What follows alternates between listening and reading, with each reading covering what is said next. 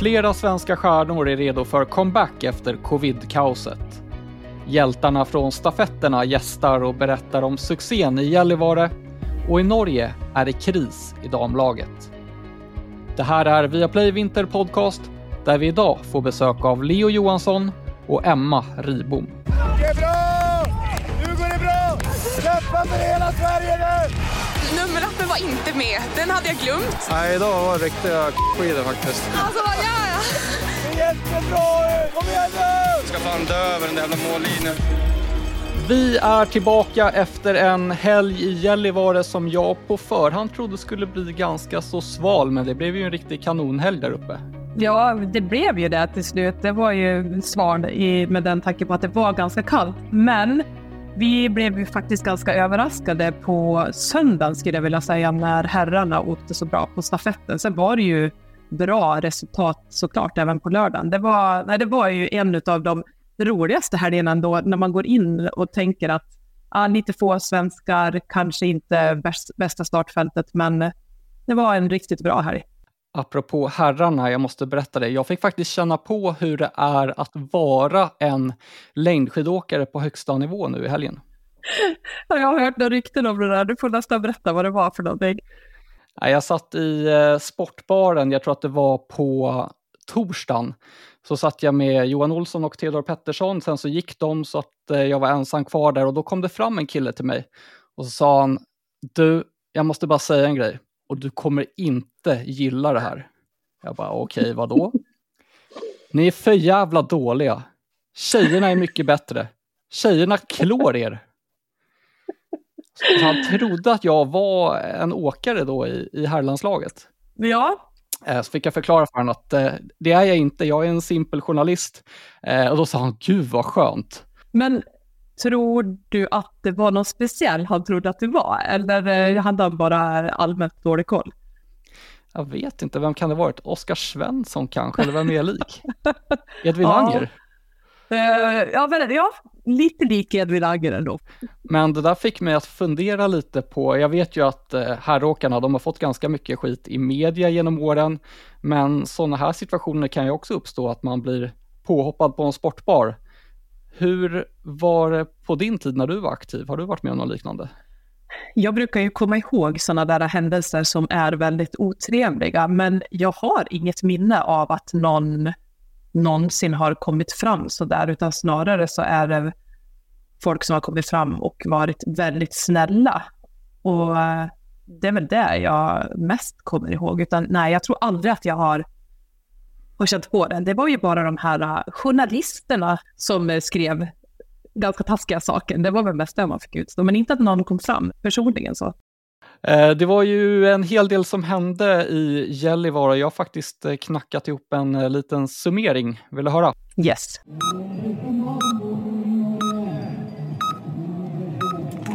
Gällivare bjöd på perfekta förutsättningar när damerna kastade sig ut för att åka 10 kilometer fristil och den som trivdes allra bäst var Jessie Diggins. Hon vann till slut med 19 sekunder före tvåan Ebba Andersson, samtidigt som Moa Ilar var trea och Emma Ribom tog en fin fjärde plats. I herrarnas 10 km fristil var det norska mästerskapen och det loppet vill vi helst glömma, även om vi noterar att supertalangen Alvar Mylback slutade på 37 plats i sin världscupdebut. Alvar fick sedan chansen i det svenska andra laget på söndagens stafett och imponerade på sin första sträcka där han kom in till växling i tätgruppen.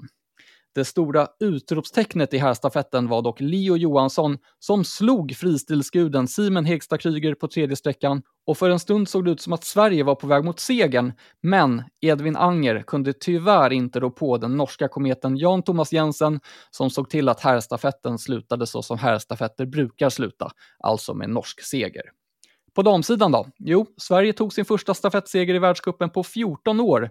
Moa Lundgren, Emma Ribom, Ebba Andersson och Moa Ilar hette hjältarna och det var karnevalstämning på dundret. Samtidigt deppade de norska damerna som missade pallen i stafetten och efter fem tävlingar i världskuppen har de norska damerna bara en enda pallplats. Senast det hände var 1993, 30 år sedan. Vad är det som händer? Ja, vad är det egentligen som händer med de norska damerna? Nej, de eh, underpresterar. Och det är eh, någonting som vi kanske inte riktigt har varit vana att se. Det är klart att förra året så gjorde de en bättre säsong än vad vi hade förväntat oss. Therese Johaug slutade, men eh, med tanke på de resultaten så har de ju inte alls nått upp till det de gjorde förra året. Och sen är det många som har varit sjuka och skadade och inte fått så bra kontinuitet i träningen. Men eh, nu har det varit två helger där de har presterat väldigt mycket sämre än vad jag har trott, men också får de utstå ganska mycket hård kritik i norska medier. Ja, du bor ju borta i Norge. Hur går snacket?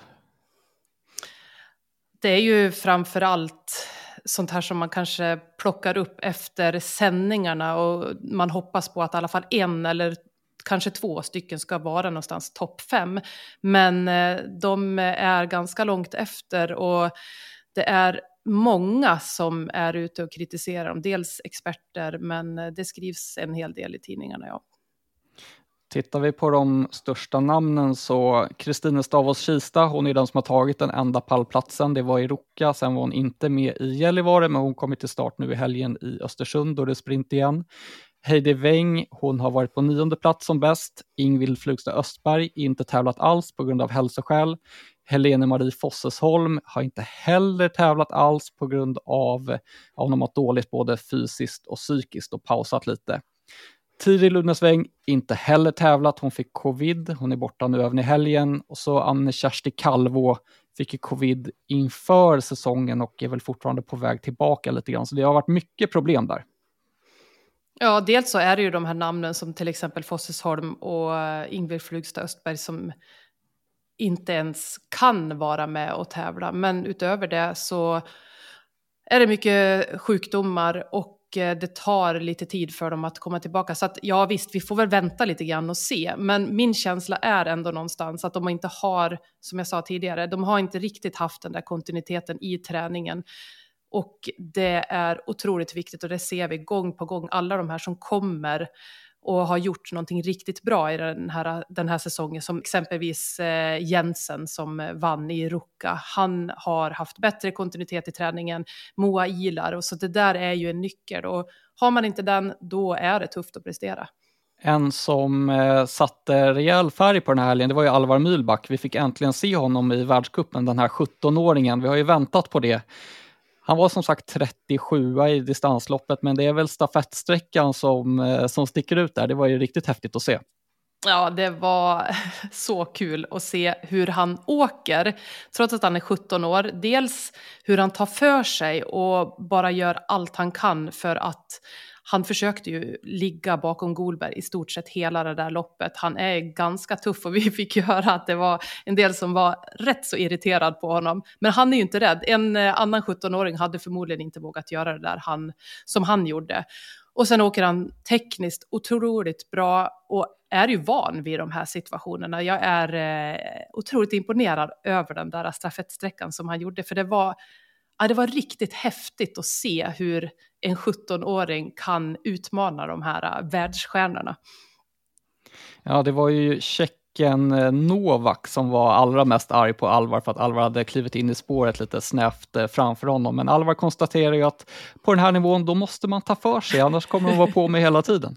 ja, ja, men det är lite grann så. Han, de förväntar kanske att, jag kommer ihåg någon gång när jag spelade hockey med herrar, då var det så här i starten så var de lite så här ah, försiktiga för det kom en tjej. Sen märkte de att jag var ganska tuff och sen struntade de ju fullständigt i det där. Då tacklade de ju på mig precis som vanligt. Så det är ju lite grann det här som Alvar håller på med. Han eh, sätter eh, en gräns redan här nu från starten. Så de har ju, dels så har de ju respekt för dem, men han, det är inte så att de kommer att vara mer försiktiga med han mot någon annan. Apropå Alvar så måste jag spela upp ett eh, klipp från sändningen i helgen som jag tycker var väldigt roligt. Yngste manlige svenska åkare, alltså Alvar rad. Vet du vem som är den yngsta svenska åkaren någonsin att åka världscuplopp på skidor? Nej, det skulle jag kolla upp igår, men det glömde jag bort. Hon heter Anna-Karin Strömstedt. Ja, det var där ja. Så är det. Du var 17 år och 69 dagar den 11 mars 1998 när du gjorde premiär i Falun. Ja, det ihåg det? Ja, jag kommer ihåg det, för de kom in i klassrummet och sa att jag skulle packa väskan och dra till Falun. Det kommer jag mycket väl ihåg. Just det, det gick nog inte så bra där tror jag, men eh, då har jag det rekordet i alla fall. Ja, så är det. Visste du om att Per Forsberg hade planerat det där? Nej, jag gjorde inte det. Ibland så har han några sådana här äh, kort på handen som han bara drar upp och det här var otroligt oväntat. Jag hade ingen som helst koll på det här. Det borde jag ju såklart ha, men äh, det var ganska kul. Ja, jag pratade med honom efteråt. Han var otroligt nöjd med att han hade gjort dig lite paff där. ja, jag vet det. Det, är, det tillför väl någonting extra, men eh, då har jag i alla fall det på min meritlista. Ja, snyggt.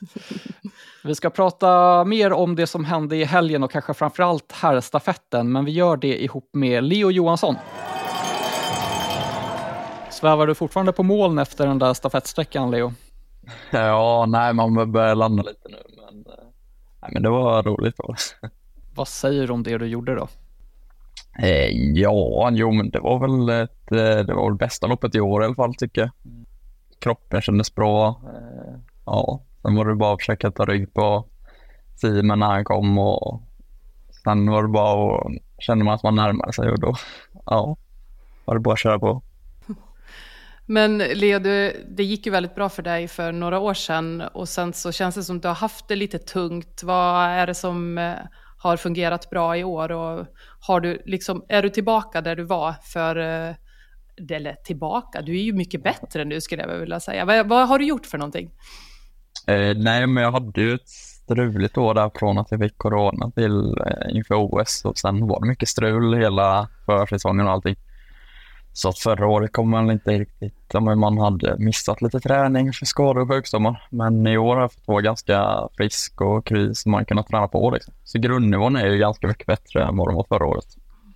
Eh, så, och sen tycker jag fortfarande inte jag haft kanske, hög, ja högsta nivån kanske var nu i stafetten då, men annars har det varit ganska, ganska grundnivån liksom man bara åkt på. Så det ska väl finnas mer i kroppen har jag känt hela tiden under säsongen. Mm. Så vi kommer att få se mer av dig? Ja, jo, men det hoppas vi i alla fall. Mm. Det känns det som. Kul. Hur har det varit för dig då när, du inte, när det inte har gått som du velat? Eh, nej, men förra året var det ganska tufft. Liksom. Det var mycket motgångar och man kände liksom, ja, då var sjuk en vecka och sen kanske man kunde träna några veckor och sen blev man sjuk igen och, eller man blev skadad eller ja, var som. Liksom. Så att, eh, det var ganska jobbiga jobbiga månader liksom. Ja, det kändes som att allt hände mig, men eh, nu när, man, när det har gått bra ett tag, då är det skönare känsla. Eh, Leo, jag kollade en eh, dokumentär som kom ut eh, ganska nyligen som hette Längdskidåkarens liv, att leva under existensminimum. Där du är ju, det är du och Moa Hansson som är med och snackar där. Och det handlar lite grann om det, den ekonomiska situationen som som man eh, ja, hamnar på om man inte riktigt får de här framgångarna då prispengar rasslar in. Vad är eh, det ekonomiska läget för din satsning nu? Eh, nej, men nu har jag väl ganska okej okay, stöttning då av sponsorer och eh, mamma och pappa är med och hjälper till och ja, så. Men förra året då var det, jag körde in typ eh, 13 14 000 i prispengar kanske när det var en dålig säsong liksom. Eh, och det kommer man inte jättelångt med när man ska ha mat och hyra och allting så liksom. Eh, sen jag har ju jobbat på sommaren lite för att få in lite extra pengar också. Men eh, sponsorer och familj hjälper ju till ganska mycket. Vad har du jobbat med då? jag körde bringbil, så budbil. Så liten, liten lastbil. I Falun? Nej, hemma i Jönköping typ. Eh, var hemma. Min eh, syrras man har några sådana bilar så då hoppade jag in en månad och körde. Okej, okay, så då körde du eh, träningspass, lastbil och så träning igen då, eller hur ja, du upp det där? lite så. Det var, det var ganska hårt där. Jag gick nog på lite för hårt liksom. Det var väl över 20 timmar i veckan plus heltidsjobb i princip. Eh, så det var ganska hårt den, de veckorna liksom. Men eh, ja, det gick väl bra ändå. Sånt man får göra. Men visst blev det lite prispengar nu efter Gällivare? Ja, men det blev en slant, så det, det är ändå skönt. Det var väl mer än vad jag fick in på hela förra säsongen på prispengar, så det var bra. Får fortsätta på det kanske bara. Ja, jag rotar lite i listorna. Jag tror att du kunde räkna hem 37 000 lite drygt. Kan det stämma? Eh, ja, lite dålig koll. Kalle trodde något på 25 han... Eh, eh, ja, jag vet Ja. inte riktigt. Ja, jag tror att det var 30 ifrån eh, FIS och sen så är det ytterligare lite ifrån Svenska förbundet. Annars då, att det blev en andra plats i den här stafetten. Hur, eh, hur nöjda var ni med det? Hej, jo men såklart jag var nöjd första gången jag var gå upp på en prispall på världscupen. Eh, men sen samtidigt så var det ju lite, alltså vi ville ju mer, det var ändå nära att vi var med och slogs om, om det på hela, om det hela liksom, mot Norge. Men eh, så lite bit, bitter var man också liksom. Men, eh, det är väl positivt ändå att vi, vi är inte helt nöjda över en andra plats utan vi strävar högre också. Edvin Nanger var ju grinig. Ja, jo, men eh, ja, han gjorde det bra ändå. Det, Jan Thomas vann ju ändå rucka massstarten och veckan innan. Så bra slag och bra åkare också. Men eh, nej, vi siktar väl högre ändå. Det gör vi. Men vad hade ni innan loppet? Hur hade ni sett framför er att det skulle vara? Hade ni tänkt där att du skulle komma in i ledningen på tredje sträckan och skicka ut eh, Edvin som först ut på sista? Eller hur, hade ni, hur tänkte ni där? Ah, det var kanske inte riktigt, eller ja, vi hade väl inte pratat igenom jättemycket, men eh, jag skulle försöka göra, skicka ut Edvin så bra som möjligt egentligen. Mm. Jag hade sagt till Kalle att skicka ut mig i ledning så är jag nöjd. Och det gjorde han, så att eh, ja, nej, sen skulle jag bara försöka gå så bra som möjligt tänkte jag och försöka vara så nära Simon som möjligt. Men, eh, ja, det gick bättre än förväntat. Den här Jan Thomas Jensen, jag har dålig koll på honom inför den här säsongen. Vad, vad vet du om honom? Nej, men det är ju en av de bästa åkarna utanför norska landslaget liksom. En, eh, vad tror jag, han vann kanske två eller tre skandinaviska cuper förra året liksom och det är ju ganska hög nivå då. Eh, hade han varit i vilket annat land som helst hade han väl åkt världscup varje vecka i princip. Så det är ju tufft, men eh, ja, så det är deras verklighet liksom. Anna-Karin, hade du koll på honom eller? Jag hade lite koll på honom. Det, det jag visste var att han var väldigt duktig i avslutningar på massstarter. Och eh, precis som Leo säger, han är ju en av de absolut bästa som inte har varit med i landslaget och varit ute och tävlat. Eh, En eh, grisbonde tänkte jag säga. Han växte upp på en gård och ja, pappan har, eh, har grisar. Så att eh, han har väl kanske fått sin styrka därifrån, jag vet inte riktigt. Men eh, nu ser det ut som att han har kört in sig på det där laget. Och han har ju också gjort väldigt bra sprintar, framförallt på klassiskt. Så att eh, jag tror inte, nej han kommer ju inte att köra i helgen på sprinten, men eh, han kan ju också vara, är ju en sån här som kommer att vara farlig i en total världscup om man bara får köra. Leo, landslagschef eh, Byström, sa i studion efteråt att det här var en mental barriärbrytare för dig, det du gjorde i stafetten. Tror du att han har rätt i det? Jo, men lite ändå. Det, alltså jag, både Simon och jag åkte ju ganska, ganska mycket själva eh, här blir det och ändå åker jag lika fort som han i princip. Eh, så det är skönt att veta att man ändå har det. Sen kanske inte han hade sin bästa dag liksom, men det ska ju ändå, jag tycker att jag inte fått ut det i de individuella loppen i år liksom så bra alls. Att eh, jag ska försöka gå in med lite mer avslappnade axlar inför Östersund här nu då och hoppas att det kanske kan ge lite bättre resultat. Ja, vi har ju 10 km fristil i helgen. Hur, eh, hur högt sätter du ribban där? Nej, men jag vill väl först och främst eh, gå in topp 20 år, men sen har jag väl velat gå in topp 10 i alla fall i vinter. Eh, tror ändå att man har den nivån liksom. Vi visar ju ändå på sommaren att vi kan ändå gå med Ville och Kalle ju när vi har våra bra dagar liksom. Och varför ska vi inte kunna göra det på vintern då liksom? Eh, och de är ju där uppe. Så det, det är väl målet att försöka få någon topp 10 placering i, i år på distans. Du är ändå lite försiktig ändå tycker jag när du pratar om målsättningar. Men är det så? Är det topp 10? Är det liksom din målsättning? Eller hur högt siktar du egentligen? Vad är ditt mål med, med den här karriären som du har? Eh, nej, men karriären då är det ju att liksom slåss om medaljer på mästerskap. Det är det ju. Men eh, man måste väl tänka realistiskt. Jag har inte varit topp 10 än liksom, och det är en bra, bra punkt liksom att jag måste in där innan jag kan börja slåss om medaljer liksom. Eh, så ja, måste tänka realistiskt liksom. Så jag kan inte gå från en HR27 nu till topp 3 liksom, utan topp 10 är väl ändå ganska bra första mål liksom. Sen är det ju medaljer på mästerskap. Topp 10 på en världscup, 10 fritt, är, är ju väldigt bra med tanke på att det kanske är åtta stycken norrmän före dig då. Ja, exakt. Eller inne där någonstans. ja, men lite så. Man lär ju slå några norrmän säkert om man ska mm. gå in på 10. Kommer du fälla någon dräpande kommentar till Kryger när du träffar honom i Östersund? ja, jag pratade lite med honom i mål. Så det, nej, han är stor åkare. Det är en åkare man sett upp till. Eh, jag kommer ihåg 2018 när han vann OS-guld. Så sa jag till farsan innan att jag tror han vinner liksom. Eh, så det är en åkare man sett upp till och jag tycker han har bäst teknik i hela världscupen i skate. Så det, ja, men det är kul att få slåss med honom på ett lopp. Ja men eh, grymt Leo, tack så mycket för att eh, du kunde vara med här i podden och eh, lycka till i helgen. Ja men tack så mycket. Anna-Karin, hur hade du reagerat om du hade beställt hem ett bud med Bring och det var Leo Johansson som lämnade över det?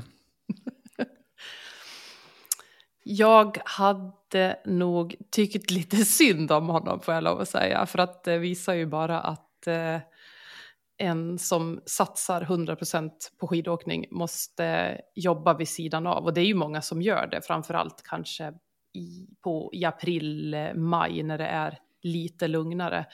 Men eh, jag tycker det är kul att han just kör budbil. Ofta sätter man kanske plant eller någonting sånt där. Men ja, hade ju blivit en eh, trevlig överraskning. Jag kan tänka mig att eh, damerna där nere i Småland blir väldigt glada när Leo kommer där med sitt eh, fina leende.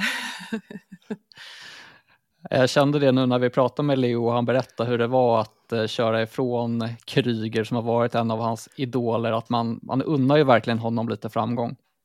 Ja visst, och han, eh, det är ju en av de allra största och att han då kan dels ja, åka lika bra som honom, köra ifrån honom också. Det är klart att det är jättestort för Leo, även om han kanske, det låter ju lite grann på honom vi pratar med, han är lite försiktig, men det är väl klart att det är otroligt stort för honom att eh, ha gjort det här. Ja, vi får se hur han kan följa upp det i helgen. Då är det som sagt 10 kilometer fristil och så är det sprint i klassisk stil. Och Sverige har ju släppt sin trupp nu och eh, stora rubriken är ju att eh, tre av de åkarna som hade covid och missade Gällivare, de är tillbaka. Det är William Poromaa, Frida Karlsson och Linn Svan.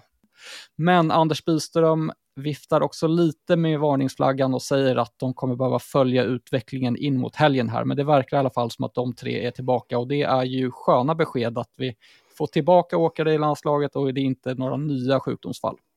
Ja, det är väldigt glädjande att de är tillbaka. Men jag tror ändå att vi ska vara lite eh, försiktiga med att sätta för höga förhoppningar till dem. Det är många som har haft covid, kommit tillbaka och så har det tagit några veckor innan de har presterat på topp igen. Det är väldigt kul att de är där, men eh, vi får nog vänta kanske till eh, Trondheim innan de är med riktigt uppe i toppen igen. En åkare som har lyckats hålla sig frisk under hela säsongsinledningen här och dessutom presterat väldigt bra. Det är Emma Ribom och hon väntar på att få komma in i vår lilla digitala inspelningsstudio här så jag tycker mm. att vi tar in henne på en gång. Ja, det tycker jag med. Hur skönt är det att det verkar vända lite i covid-situationen, Emma? Jo, men väldigt skönt. Det var skönt att möta Linn ute på spåret här på skidsagan i Östersund idag. Så äh, det känns eh, bra att vi snart är ute ur det träsket faktiskt. Såg hon frisk ut? Ja, men hon såg väldigt frisk och kry ut eh, och eh, det kändes positivt. Det var, det var kul. Hur var de här dagarna inför Gällivare när smittan började sprida sig i laget? Jo, men det var speciellt faktiskt. Och jag sa det här förra veckan att det var som att man knappt vågade gå och sova på kvällen. Att varje gång det blev närmast kväll så var det som att vi gick runt och bara ah, nu börjar det bli nervöst. Men man vet aldrig liksom om man kommer vakna frisk eller inte. eh, och sen var det nästan som en seger varje gång man vaknade och kände att så här, ja, men jag är frisk. och jag testade negativt på coronatestet och då var det som att man kunde börja dagen. Eh, så det var ju speciellt och ja, jag var ju väldigt rädd för att bli sjuk faktiskt. Så, ja. Men eh, testar ni er varje morgon nu? Eh, ja, under den veckan så testade vi oss mycket, så då var det tillbaka till den här pinnen i näsan eh, som man fick göra så mycket för några år sedan. Eh, så ja, det gjorde vi. Mm. Du har ju lyckats hålla dig eh, frisk. Kan du ge oss dina bästa tips? Hur gör man? Eh, men det, det är väl liksom de traditionella knepen om att men, tvätta händerna och vara noga och eh, göra det man kan. Men sen så är det också, det insåg man ju liksom där det gäller att det är ju också mycket slumpen ibland. Att jag delade rum med både Jonna och Johanna och båda de blev sjuka i, i covid, men jag klarade mig.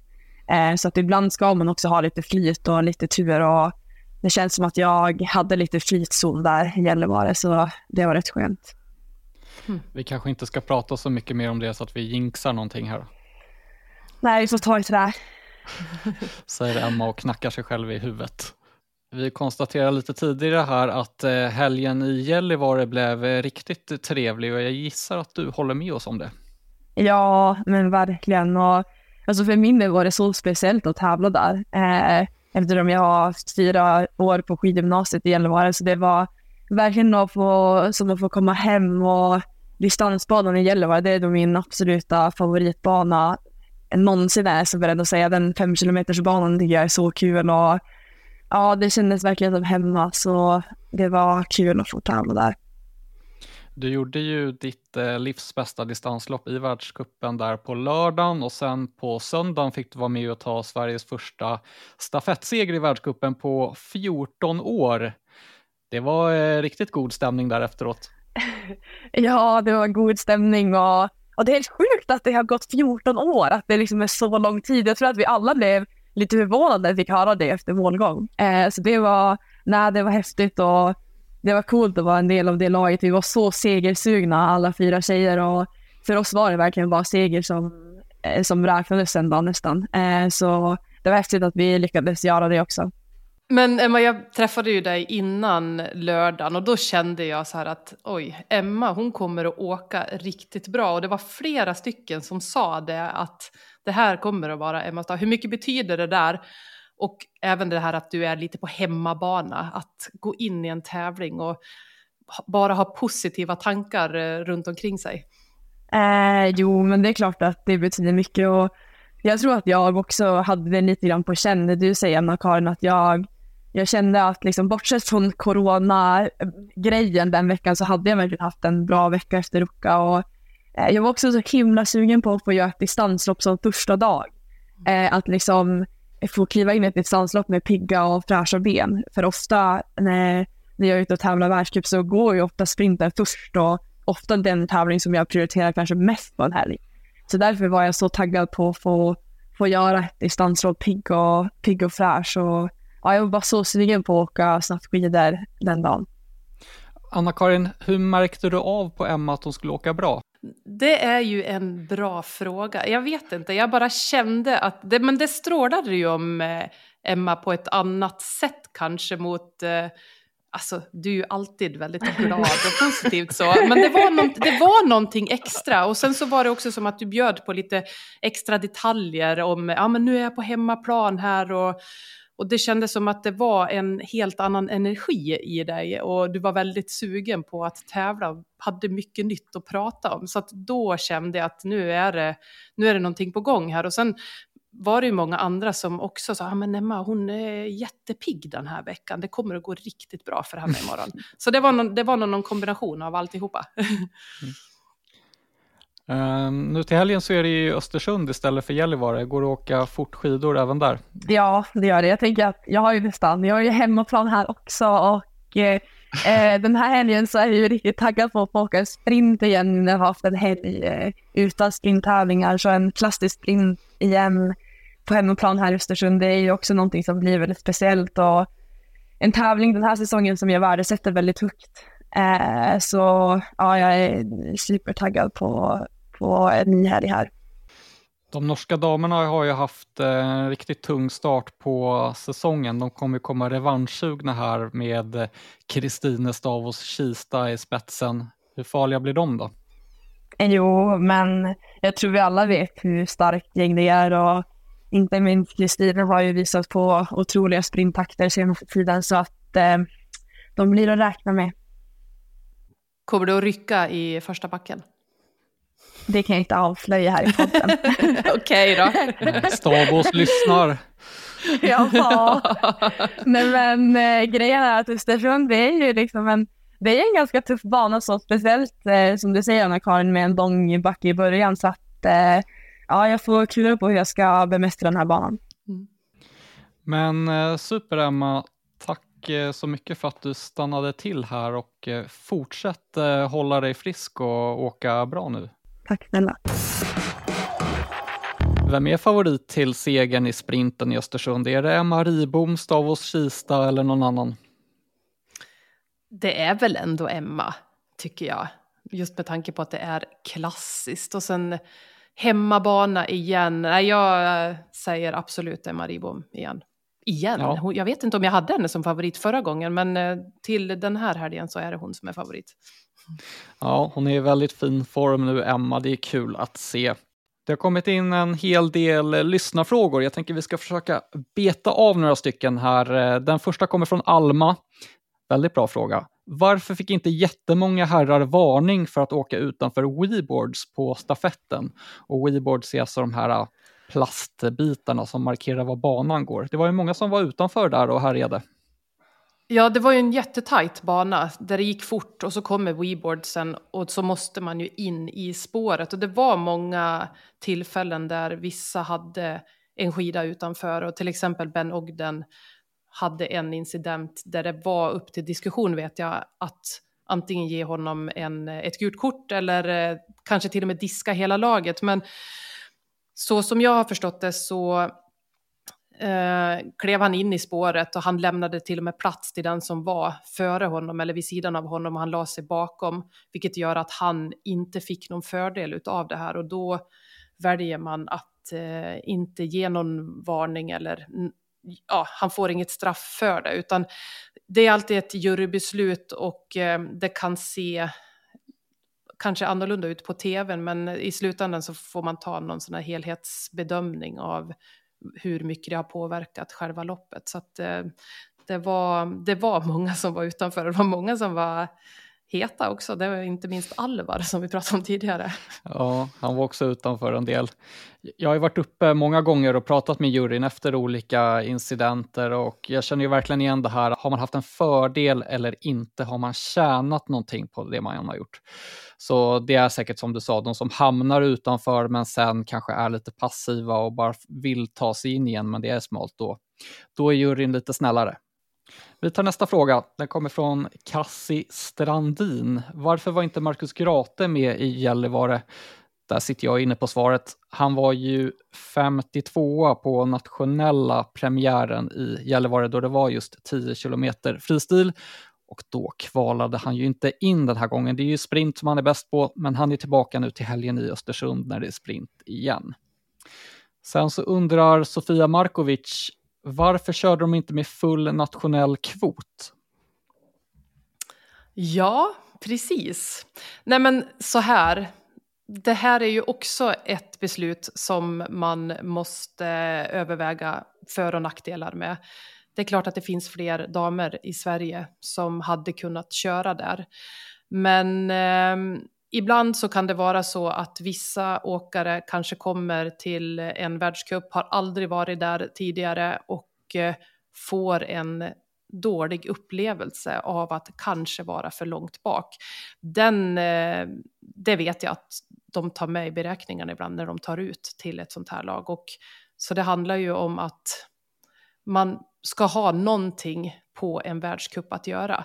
Men jag säger inte att jag tycker att det är alltid är det bästa. Det är speciellt när vi är på hemmaplan och vi inte kan fylla upp platserna. Men vi har sett det väldigt många gånger tidigare också, att det är så. Men i Sverige så har vi en otroligt hög topp på damsidan, men bredden är dessvärre inte alls lika stor.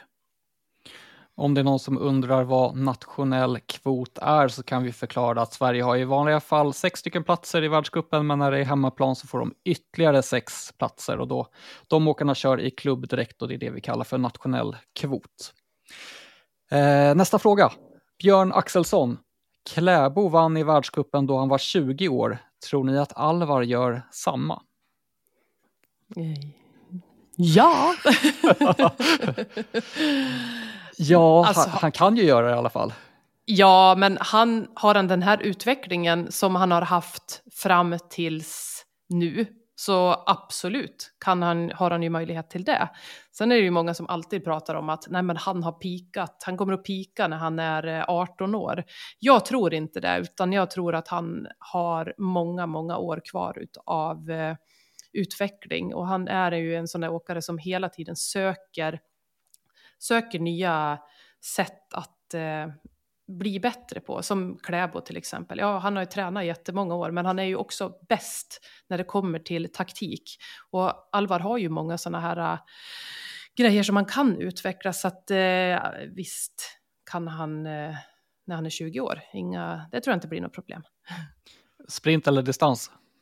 Ah, den är lite svårare, men kanske sprinten då. Ja, vi får se. Vi tar en sista fråga ifrån Ellen Björnström. Vilken åkare på herr och damsidan har tagit ett överraskande kliv hittills? Ja, det är ju, skulle jag säga, Moa Ilar på damsidan. Och Ja, eller hur? eh, på herrsidan, vem är det? Är det... Ja, är det Jensen? Ja, just det. Nu, du tänker att vi pratar både, mm, eller att vi pratar internationellt också, ja, såklart. Ja, hon har inte skrivit svensk, så vi får ju ta oss friheter här. Ja, för hade det varit svensk skulle jag ändå kanske säga Edvin Anger, till exempel. Som, eh, fast då handlar det ju om att han har blivit bättre på, på distans. Och Leo har vi ju haft med oss här. Nej, men Jensen, ja, han är nog en av dem. Som, han har ju varit väldigt mycket sjuk och skadad de tidigare åren och har varit väldigt bra, men han har aldrig nått upp till det här, så han är väl den som har tagit det största klivet i så fall. Mm. Då stänger vi frågelådan, men den öppnar eh, såklart igen inför eh, nästa veckas avsnitt. Så skicka gärna in frågor där på Instagram eh, via Play Vinters konto är ju lättast att ni kontaktar. Det var allt vi hade att eh, bjuda på idag. Jag och Anna-Karin ska väl ta en dag ledigt nu innan vi kastar oss på flyget mot Östersund där det väntar tävlingar både lördag och söndag. Sprint på lördag, distans på söndag och eh, studion startar klockan nio på lördag så det är bara att eh, slå på tvn då så hoppas vi att det blir lika trevliga tävlingar där som vi fick se i Gällivare.